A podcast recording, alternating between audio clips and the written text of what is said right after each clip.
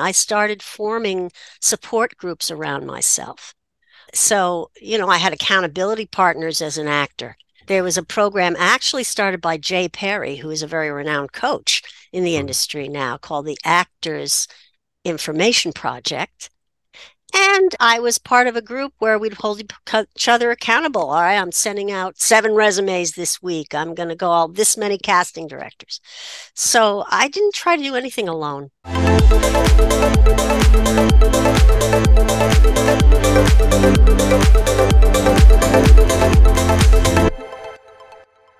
You're listening to The Power of Two, the podcast where we unravel the success stories of entrepreneurs just like you who have transformed their business through the magic of joint venture partnerships. Being an entrepreneur can be a tough and lonely journey, but in the world of collaboration, you're never alone. Whether you're launching a new product, promoting a new offer, or if you're just looking for great ideas, there's always another business owner out there to support you. So join me, Danny Vermant, host and founder of Captain JV as we dive deep into the journey of business owners who have harnessed the incredible potential of partnerships and turn them into a powerful catalyst for growth. Are you ready to scale your business through JV partnerships? This is the Power of Two podcast.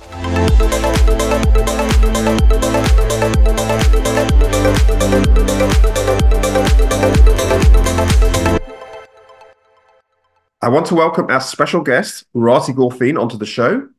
Rahti is a coach who works with artists and business professionals who have ADHD.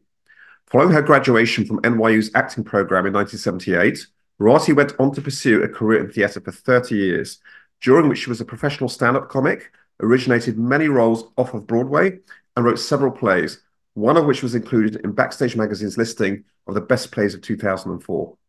Starting in the mid 1990s, Rahti began forming and facilitating peer support groups for her own professional accountability as a theatre artist. These groups were the gateway to her becoming a trained and certified professional coach. She is certified with both the Coach Academy and the International Coach Federation. Since 2003, Rahti has been helping scattered and overwhelmed creative professionals follow through and finish things. She helps her clients focus so they can grab the focus of others get seen, and make money doing what they love. Rahti has been recognized three times by expertise.com as one of the 15 best life coaches in New York City. Rahti, it's fantastic to have you on the show. So I want to start off by asking you um, a little bit about where where it all started. Uh, did you did you always want to go into theatre acting from a young age? Oh yes, I remember the fantasy I had. I think at four years of age on a one of these, you know, rocking horses uh, with springs in uh, the back of my father's uh, veterinary clinic. We lived in the back. And I was just having a fantasy about a lot of people looking at me and applauding. And I just remember that fantasy. And something in me was like, this is what you, this is what you're going for. It was hmm. very weird at four years of age. Uh, it was confirmed for me a few times over the course of my childhood, and uh, it was just no, there was no question in my mind. That's what I wanted to do. Yeah. And uh, how did it manifest itself through your school years? Did you get involved in acting? Oh yeah, I sure did. I got involved in acting, and I was a. I grew up in New Haven, which made me a townie. Uh, uh, Yale Yale University really is uh, what New Haven is known for. And mm. uh, as a townie, uh, the Yale Drama School was uh, really renowned and still is. I would kind of press my face up against the glass of the Yale Dramat and uh, I, I, I was a very nervy little thing. I managed to insinuate myself into actual productions and created a position for myself as the company apprentice for the first season of the Yale Summer Cabaret, which has been going on probably for almost, well, 45 years or so. Wow. Yeah. So, yeah, and there were that was a pivotal that was a seminal moment also being in that uh, being that company apprentice uh, there was a company of eight actors including mm-hmm. meryl streep and christine estabrook and uh, they were not yet famous they were still in school but i remember the awe i had of these people mm-hmm. And I remember once, it's so funny to remember this story. Uh, Meryl Streep and Marcell Rosenblatt, another Hmm. wonderful actress, but of course, last name Rosenblatt, also uh, was not a tall blonde goddess, uh, but probably an incredible actress who actually on interviews Meryl refers to as an inspiration. Uh, at a break, they all went to Ann Taylor on Chapel Street and they said, Oh, come, come. And they were like these little girls shopping, and I was with them, and I felt terrified that they were treating me like a human being. I was just so, I felt so, so scared. And, and like I didn't want to make them, didn't want to say anything wrong. I bought a pair of really ugly gray stretchy pants just to feel like part of the gang, you know. I was 16 at that point. Yeah. Wow, wow. So, so you graduated from high school, and yeah. so tell us about uh, where you went from there. Uh, well, I was in a hurry. I graduated mm. a year early. I got into NYU graduate acting, which at that time was a conservatory that accepted undergrads, and I got out of there in three years. If I, it, you know, if I was smart, uh, what I would say to my younger self is, just stay one more year and get your master's. But I was in a hurry. You know, I could have taught, I could have done all, but I was in a hurry to be shot out of the cannon into the great white way. And uh, that that was a real humbling experience. They didn't really prepare you for the business. They taught you how to do your craft, but business and whatever you do for a living are two very different things. They are. They are. Yeah. So, uh, how did you navigate all of that? How did I navigate all of that? Well, uh, not well. Mm. I I did not have the tools emotionally to Mm. navigate any of it, and uh, it was the 70s, and I was a libidinous little thing. So I was blown around, you know, between men, and also this was way before Me Too, and uh, uh, you know, I got my SAG card under questionable circumstances. I mean, I could have a few heads on posts if I wanted to, but they're old men now, and I see no reason to drag them through social media. Uh, Yeah. But it was not a fun time. I actually No. ended up in a nunnery. I mean, I'm Jewish, so it wasn't a nunnery, it was an ashram. It was, you know, I ended up moving to, uh, well, a Hindu kibbutz is what I like to call it, if you will, in Pennsylvania to get some tools to reparent myself and get some spiritual grounding. Gosh, gosh, and uh, that, and and uh, where did you, where did, having spent time there, what what happened next? Where where did you, uh, where were you when you came out of that program? Well, uh, yeah, I like to say I'm one of the few people ever to be kicked out of a cult. I find that to be a very uh, I love that distinction. Yes, I was very I was questioning the the word of the guru a little too much and they told me to take a leave of absence for a while, so I did. And I had learned what I needed to learn there, which was that first of all, company is stronger than will. Hmm. That you don't do anything alone. Yeah. Also, that I am not what I do. I was so over identified with being an actress. Well, Hmm. actor is what we say now. Uh, I was so over identified with being an actor, I didn't know who I was. And they didn't care that I was Hmm. an actor. It was really a process of reparenting, of Yeah. experiencing unconditional love and learning some actual trades. Hmm. When I came out, I became a private cook. I was uh, trained in macrobiotic cooking and nu- some nutrition, and I ended up getting a lot of gigs cooking for jazz musicians. And without realizing it, that was my first business. I had a nice dossier of clients and uh, renowned, you know, jazz people who kind of recommended me to each other. And I've got fun name dropping stories to tell about that, but I'll leave that for another time. Wow. So it, what's interesting is I, I see that um, the fact that you you say you got kicked out of a cult, you're clearly a very very a free, a free spirit. So the entrepreneurial streak was there really all the way through. I, Oh I yeah. I have no business working for someone else. It's not good for anybody. I've tried. I mean, even Mm. and and even as a cook, I wasn't working for someone else. I had clients. I Yeah. had my own business. Yeah, yeah. So, so how long did you, what, you know, you, you eventually uh, left that business, but what, what, how did it, how did it evolve? What happened? Well, I continued to be a cook for about seven years. And in that time, I also uh, started to hone my chops as a stand up comic.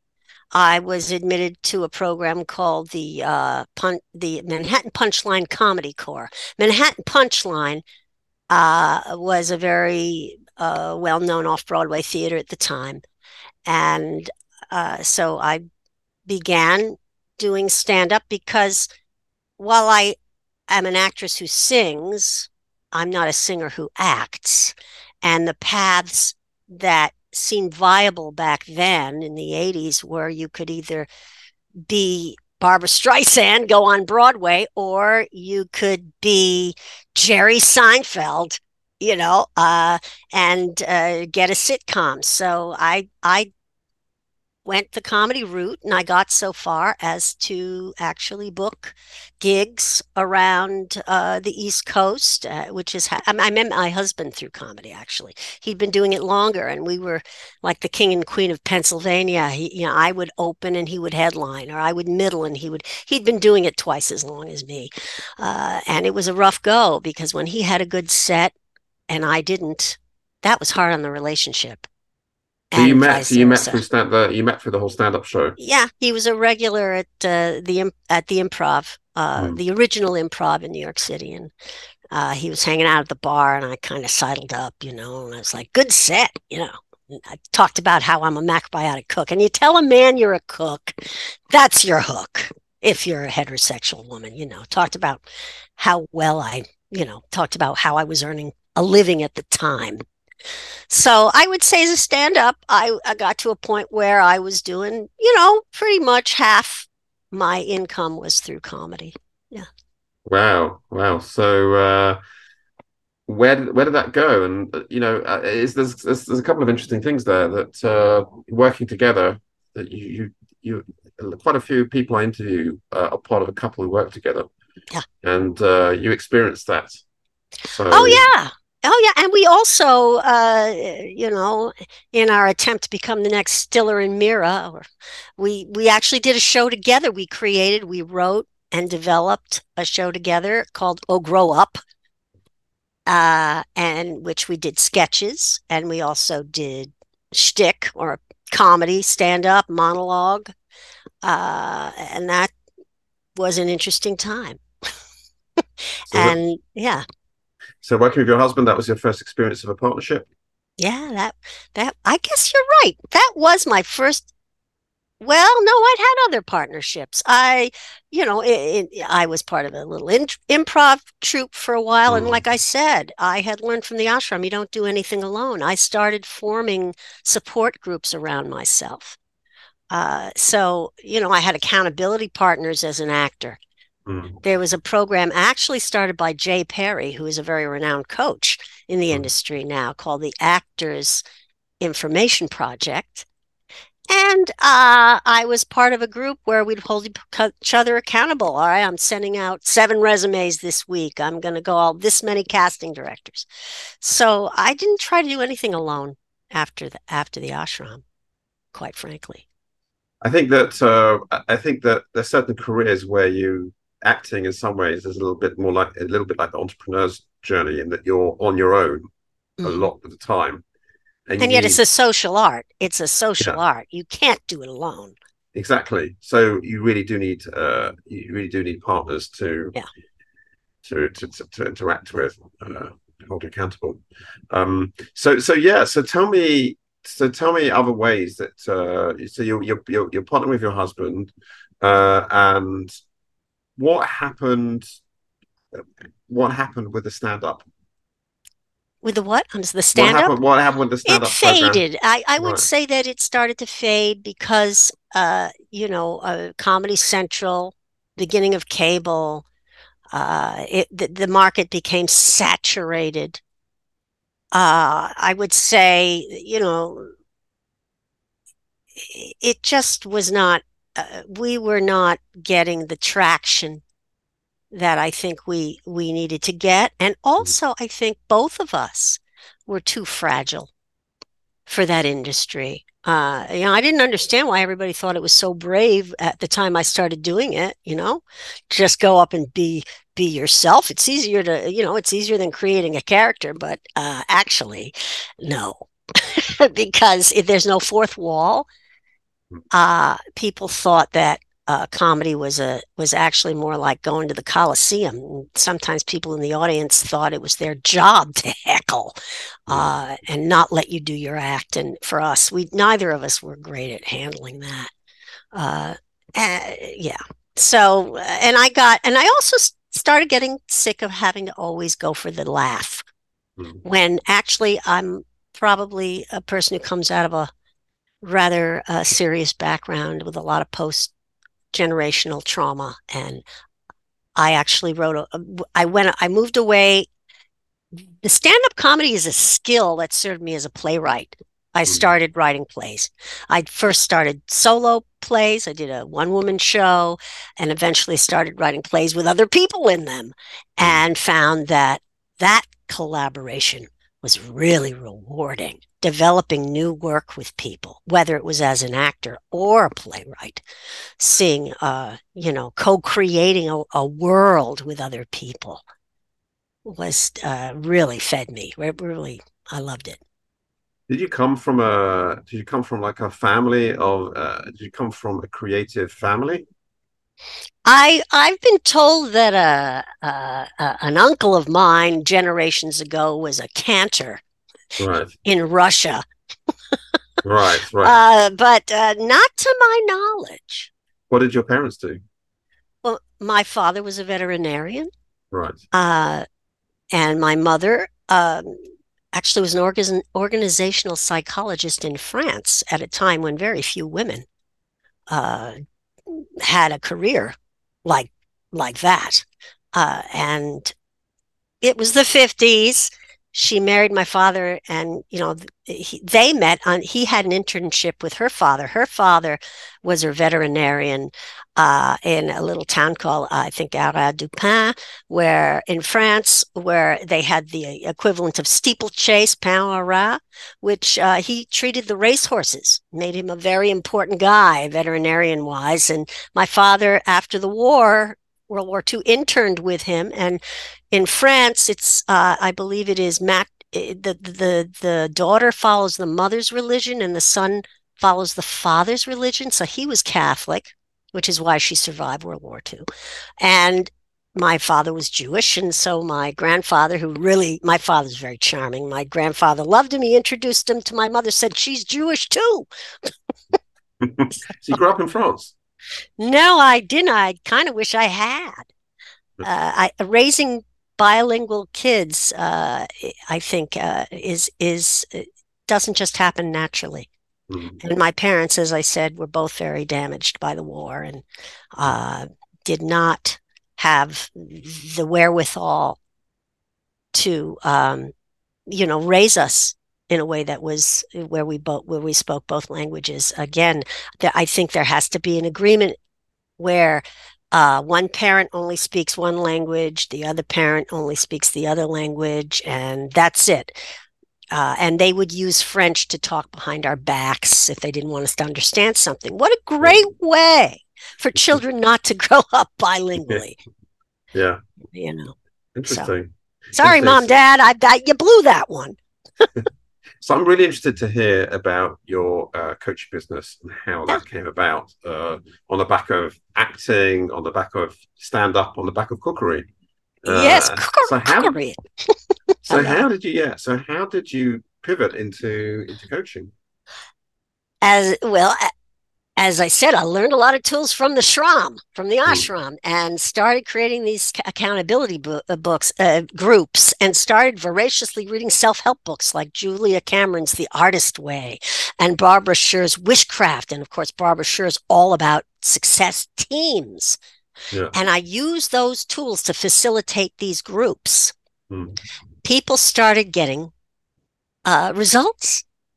I have a friend, uh, one, I started with friends as my guinea pigs. And I, they weren't guinea pigs. I didn't realize I was going to be a professional at the moment. But uh, one friend opened a bookstore. That was a dream of hers on Lexington Avenue, no less. Another uh, moved up to Maine and became a DJ. And at, by then I was married to my husband and struggling with uh, a lot of not just the cooking. I was moving away from that uh, but I was also doing temp work in corporate settings. That was not good. Uh, other, I was teaching yoga. I was doing 50 things as many actors do. And, you know, plate spinning to survive. And my husband said, you know, you're good at this, whatever facilitating thing. And you could make money at that, I bet. You should do that. And that was, again, the second bell that went off uh, my husband knowing me well enough. Mm. And I think that's the thing about partnership too. When you develop a trusting one, people know you, they see your gifts, and they can um, amplify them. So I thought, oh, okay, I'll put a shingle out. And back then, you know, I don't think you need to be certified to this day as a coach. I bet back then it was real nervy, but then again, I do have some nerve, and I started charging money. And at a certain point, I realized, you know, I'm referring an awful lot of people to therapy. And I feel it's not always when they necessarily need a therapist, it's just that I have no clue how to get to help them any more than I have. So at that point, I decided I'm getting some training. And that's when I went for certification as a coach. And then my my business blew up through another partnership, which was with a business coach. Oh, right. So tell me about that. Well, she took me from, uh, you know, about 19K to 100K. It wow. took about, I would say, it took about five years. It wasn't, you know, some, a lot of coaches say, well, I can double your income. I can get you to six figures in a year. Maybe they can. I don't know. But I mm. know uh, working uh, with Monica Shaw, who's the mm. coach of Revenue Breakthrough. Whew, talk about tools. The woman is, uh, uh, you know, they call her the queen of content for a reason. And she gave me structures and she gave me, um, you know, systems uh, mm. and ways to work with mindset. And uh, yeah, it just took off. It, uh, my business really took off at that point. So that eventually, you know, I had a full practice. I still have a full practice. And um, your your practice, just t- just tell us a little bit about what your practice focuses on. What is the kind of problem you you focus on fixing? Well, I think you know at first you coach who what you know. So mm. in hmm. other words, you kind of coach yourself. yeah. And I, I feel as though really I, I got to know myself better and better, uh, and my own challenges better and better. I ended uh, at this point my uh, niche, if you hmm. will, are creative professionals who feel pulled in 50 directions. Like yourself, like your own background. Exactly. And specifically, I got a, a certification as an ADHD coach, which turned out to be really uh, fortuitous. Uh, a coach of mine recommended that program. Uh, you know, for a time, I didn't think I wanted to coach people with ADD. But then I realized, you know, my it turns out my son has it, my husband has it. And little did I know that my older brother was diagnosed with it. I didn't know that as a kid. Uh, so uh, it was, as they say in Yiddish, beschert, meant to be. yeah. yeah. So, uh, and, and how did, uh, how did your client, how did your client base grow? Well, I started out uh, creating groups, first with groups, which was a little backwards, uh, through a wonderful listserv called Park Slope Parents, which is pretty well known in the listserv uh, world. Uh, I, I started coaching entrepreneurial moms. Uh, so that was another kind of test group. Mm-hmm. Uh, out of there, eventually, I had to do practicums to get my certification.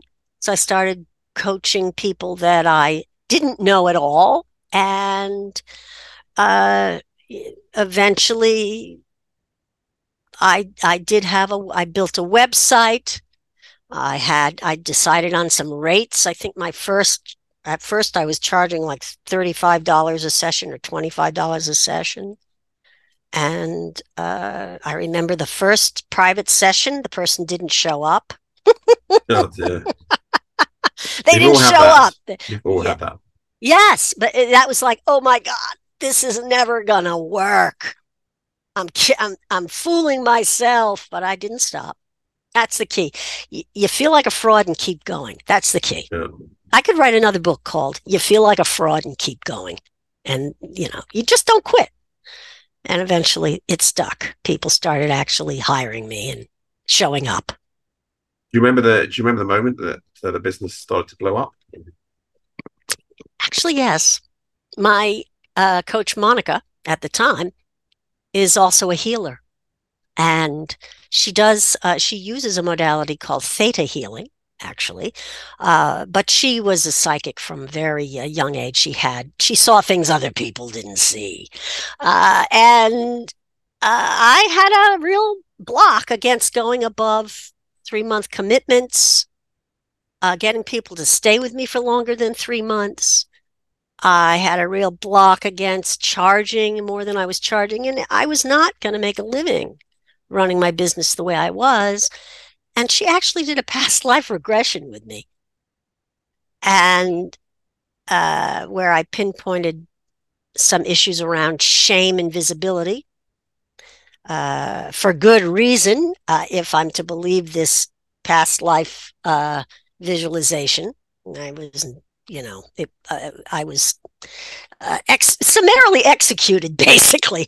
And um, a week after she did this clearing with me, uh, and she convinced me to ask for a six month commitment. A week later, I had my first six month client, and I uh, I I had basically upped, not quite doubled my price, but I had risen it significantly. It had gone up significantly. I would say within the course of six weeks, I filled my practice with six month clients. So the subconscious is a very powerful thing. Uh, you know, that's when it took off. Yeah and it was having it was having the accountability partner that you yourself had create you yourself had created that system with act, actors and you have that now backing you. And also accountability partner with a coach. Yeah, that's the uh, mother of all accountability partners. You're Correct. paying them a lot of money. You Yeah. want uh, to be accountable to them. Yeah um, and and as you grew, did you uh, did you have other partnerships that you that you formed? Oh yeah. Oh yeah. Um, uh, I have done events. Uh, I co-created an event with uh, a, a marketing branding expert who is a friend of mine, uh, and uh, a woman who is a uh, it, uh, a um, IP coach. You know, um, you know, it, what is it? IPO. I'm I'm having a brain Yeah, intellectual thing property. Yeah, yeah. intellectual property lawyer. So, you know, the three of us created an event together uh, where we invited everybody from our lists and uh, we each presented and had a nice little cocktail spread. That was the first sort of, I mean, a joint venture, a lot of times is people think of it as being like an online exchange, but this was live. that was the Yeah, first. well, it's a bit. Uh, many of us have a short memory, but that's what it, that's how joint ventures often looked before COVID, and many of us are going back to that now. Actually, Yes, I love live events. I do. Uh, and since then, yeah, I've done trades with people. I can't remember specifically, but you know, they've interviewed me and then I might interview them. Even on social, doing these little things where, where, uh, you know, on Facebook, I, I interviewed a friend of mine who's a, um, he has a music school Mhm. uh, and um, then he he's been support he's been supportive of me and promoted my stuff. So yeah, isolation doesn't work. You've got to get out there uh, and and and meet people, and you just and and it's not direct, as Monica used to say. Uh, networking karma is indirect. it's not quid pro quo. Mhm. I've helped people, I've gotten out there, and things have come back to me, but not from them. Yeah, absolutely. It's almost like it's like you throw a boomerang in one direction and That's right. comes back from another direction. That's right. Yeah. Yeah. And I've actually started a networking group, uh, modeled on one that I think you know, that we both belong to, J, JVMM. And actually, it's I did it because uh, I belong to a lot of networking groups where the the target market is not mine. For instance, coaches who coach other coaches, that's not my target market. So I realized, well, if I want to get referral partnerships happening, I've got to start a networking group with uh, people who share my niche. So I started Muse Networking. Mhm. Uh, Muse, uh, you know, Marketing United serves everyone. Uh, and it is uh, a network for people who serve creatives. So for like uh, an intellectual property lawyer, or perhaps uh, you know a branding expert, or a bookkeeper who works with a lot of entrepreneurs and and creative types. Uh, so that is slowly building, and I think there's a lot of there's going to be a lot of fun exchange going on there. That's great. And I think creatives really do have a need for partnerships. You know, Oh it's yeah, it's it's that that they, they thrive on the on, on interaction with others. Absolutely. Yes, I, yeah, Yeah. I agree. I think COVID must have been quite challenging. Actually, i- that was a boom time for me. Uh, strangely, Mhm. you know, I think because of everyone's is the isolation that was imposed on everyone. Also, uh, you know, people who were making a living in the arts Mm. suddenly, I mean, people were very creative using Zoom. Yeah. Uh, uh, however, uh, you know, for instance, uh, I had an actor who was a Broadway actor hired me, and the playing field was suddenly very level because there was no theater. He Of was course. having a hard time uh, really getting a foothold. He'd come, you know, he'd done very pretty well. You know, he'd understudied in, uh, you know, very big shows that are still running and gone on occasionally, but he wanted his own lead in a Broadway show. Yeah. And and I'll never forget when they came to their first session, they had a glass of wine in their hand. That's how bad it had gotten. The Yeah. poor guy. He had let himself get very hirsute, a lot of fur on his face and a glass of wine. Poor fellow. Uh, so yeah, all of a sudden I had a lot of clients because people had to think they were by hmm. themselves in their four walls and they had to reassess what am I doing with my life, Right. especially uh, in the creative professions, I think. How fascinating. And t tell me altogether, who are the people? Tell me about some of the, the sort of, sorts of people you're working with at the moment. Oh goodness, there's a wonderful, exciting range of people. I I have a ball. Uh, I Right. have a uh, an author who has had some success, and now, of course, she's been uh, paid a, an advance for uh, the next novel, and that can be very daunting Mhm. for a writer. Uh, so we're working together to get her to crank that thing out. The whole, you know, uh, I think sophomore slump or that feeling of people expect a certain thing from me can be very blocking. So I'm Mm. also uh, trained as a creativity coach. So a lot of the work has been to get her to let it flow again. hmm Uh, she doesn't really have such, she doesn't have a problem with the business so much, but for her, it's about getting it to flow, get letting herself make a mess and create you know, the vomit draft, if you will, and uh, let the work on the characters and all. Uh, then I have uh, clients uh, who I have a musician who wants to make a living as a musician. Mm. Done pretty well for himself as an entrepreneur, and now he wants to actually make start building income uh, through that. Um, oh golly, well, you know, filmmakers. I get a lot of filmmakers, of course, talk about collaborative. Mm. Um, so, and also I'm starting to get mentees, which is fun. People who are starting their own coaching practice, and uh, I, I've really enjoyed that.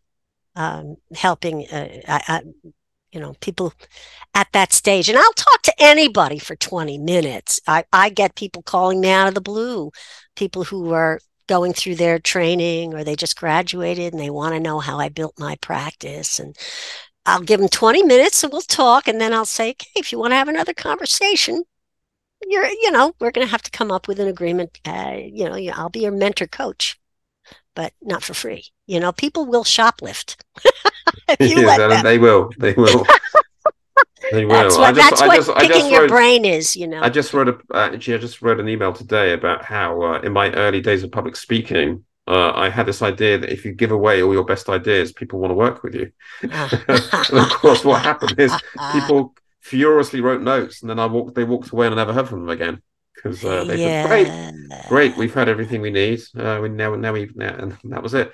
So yeah, so what I'd like to do is, is uh, I'd like to just end the show by just asking you, what is your, um, what would be your main takeaway uh, to our audience about, you know, how they might benefit from uh, partnerships? From partnerships, yeah. Well, first you have to form them, and one way to do it is to get out of the house, mm. go to networking events, live ones, because COVID is over. Get out of the house, uh, especially if things aren't going well. That's something Monica said. If all else fails, leave your house. And when you do go to networking events, put the focus on the other guy, as they say in Meisner acting technique. Uh, come up with little goals like I'm going to get at least three business cards, or better yet, I'm going to learn about at least one person's childhood. Things that real, or I'm going to I'm going to give one person a solution to a problem.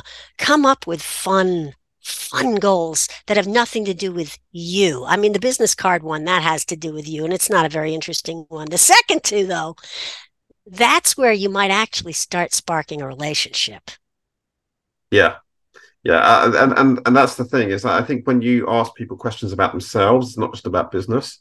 Yeah, uh, it it uh, it takes the pressure off uh, you actually discover who they are as people, which is quite important. That's right. Yeah. Um, because you need to like somebody in order to work with them. Mm-hmm. Uh, but uh, it, it, creates a much more relaxing environment for you to open up to each other. Uh, and uh, so, so I want if if uh, if our audience want to find out more about you, um, where sh- where should they go? Right now, I'm all about the book I just had published. I finally had a book published, which is very exciting, and it's called The Five Emotions That Stop Success.